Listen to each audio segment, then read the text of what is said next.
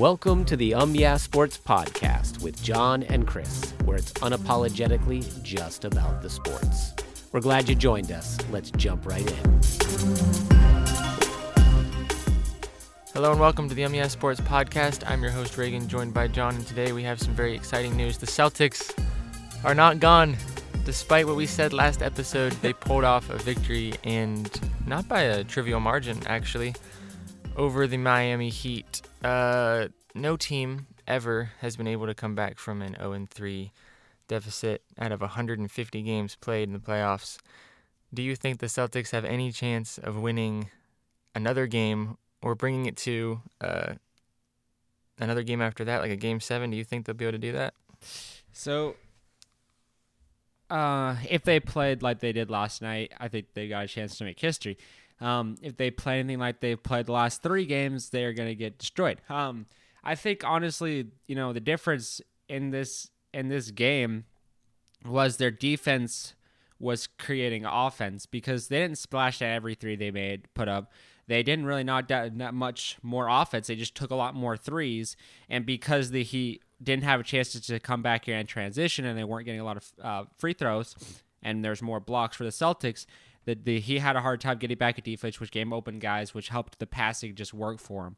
Um, but if you really look at it, I think you know the Heat and Celtics. When you look at the overall matchup, should you know favor the Celtics more than the Heat. But if they played like they did, where the defense was what you'd expect from the Celtics, what you've been missing from the Celtics, what you've come accustomed to with the Celtics, um, and their offense also started to complement that, and they started to look pretty decent. Jay Butler was kept a little bit more silent. Um, granted, um, Vincent also popped off, and Martin also, you know, went mad and everything like that. So the, the supporting cast of the of the of the uh, Heat still played well but you know Kyle Lowry and Jay Butler and Bam didn't you know go crazy, and then the Celtics were able to knock down. I think they had like close to 20 made threes in that game, which in the, all the other games combined, I think they had a total of like 11. Uh, or not, uh, each game was like 10 to 11. So they played and had a lot more threes knocked down, which is going to help them create that margin for themselves. But they're just going to have to play at a high level. They're going to have to play as a team, and they're going to have to play defense. Because I think that's what that really showed um, more than anything else is if you have great defense and you play at that high level and you use the players that you have to their full advantage and they all work together to create some good defensive possessions, they end up creating leads for themselves. And if that continues for a long enough time, they end up beating them. If you remember at the game one when we watched that game, um, the the Celtics played good defense with them, and they were able to get the shot clock down to like one second before the, and then the Heat had to throw up a, a bad shot, and they were able to get the the rebound and things like that. So honestly, I think there's been two Celtics that we've seen. We've you know people have been talking about that a lot. However, I think the Celtics, if they played like they did throughout the entire season, um, have a chance. I think it's a lot of people are going to point to the game against the Heat versus the Knicks, where the Knicks pulled off a surprise, you know, victory against the Heat and were able to pull that game off, and then the, the, the Heat came back and won the series and advanced. The difference between the Knicks and the Celtics are the Celtics, I think, are a little bit more in position to succeed. Um, and once they get that momentum and they taste the they taste um, the feeling of winning and they uh, know what they need to do and they know they need to succeed, we've seen what happens. We've seen them in the 76er series when they had that you know, close games, close games, and then they're able to blow it open and end, up be taking them to a game seven and end up beating them. So they're the type of team that can use momentum to their advantage. Uh, but I think it's going to really come down to you know how they prepare themselves, how they get ready, and and uh, if the Heat can figure out an answer to the Celtics team because that entire game they did not. But to answer your question, as far as you know, will they end up taking it uh, and winning it all uh, and, and doing what's never been done before? That's a question that still remains um, unsure, but I think they definitely, with the way they played and how the Heat now have a lot of things they've got to work on and fix, and and they're uh, and they're not exactly sure what they're going to be able to do, uh, and they're going to have to work that out as the game progresses. I think they could maybe steal the game, game five, and take it to game six at least.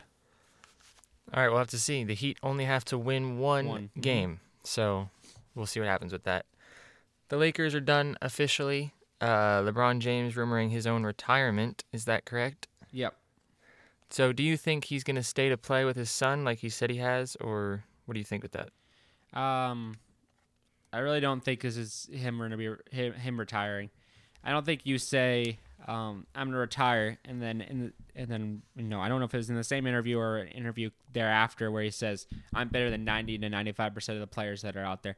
That just doesn't sit as the same the same side of this of a coin. I feel like that's kind of you know say, talk against yourself. I think he continues. I don't think he wants to retire. Um, losing in a sweeping situation against the Denver Nuggets. I don't think that's where he wants his legacy to end. Um, the last time he steps on a court, I don't think that's how he wants to finish it.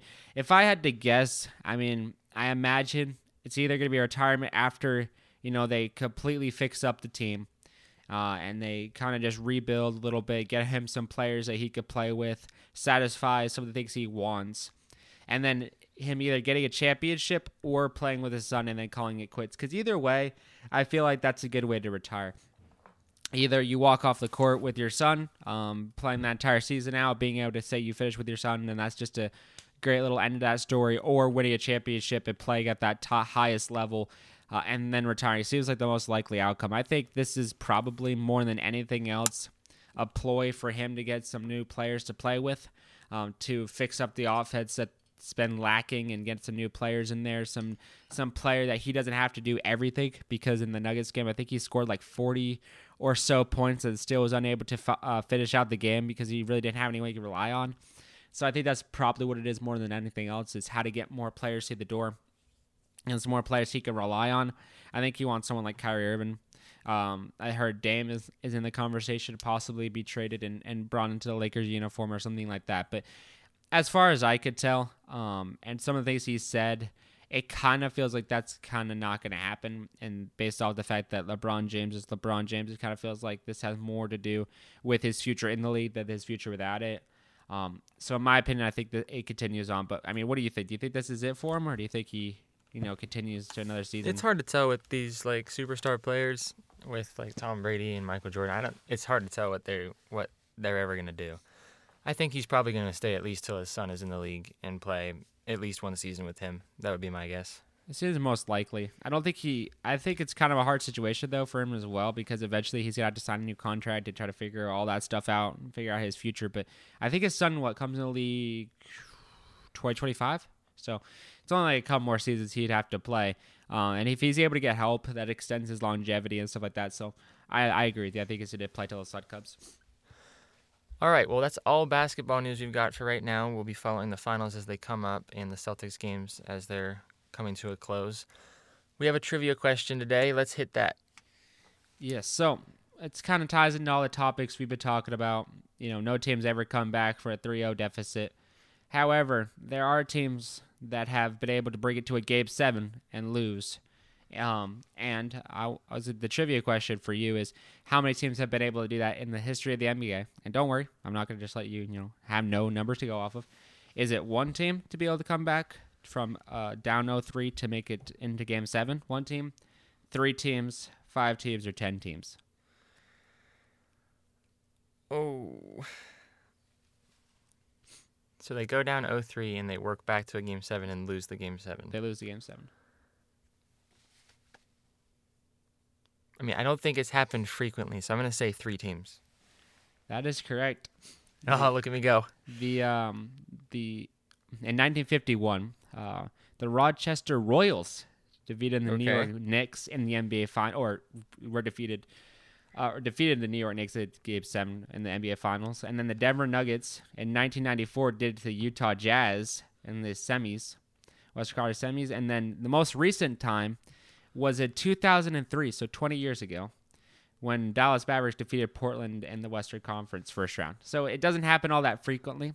That teams are actually able to climb back out of the hole, which you know, if you look at the whole Celtics Heat situation, makes it seem even more improbable. But a little bit different situation. But I thought that'd be kind of fun to tie out the Yeah. end of this episode. Hopefully the Celtics get to a game seven because that would just be fun to watch. Add them to the list. There, 20 years later. All right, that wraps up today's episode. Like I said, we'll be following the Celtics and then the NBA Finals, getting hyped for that, and we'll be talking to you guys soon. Yeah. See you guys. God bless.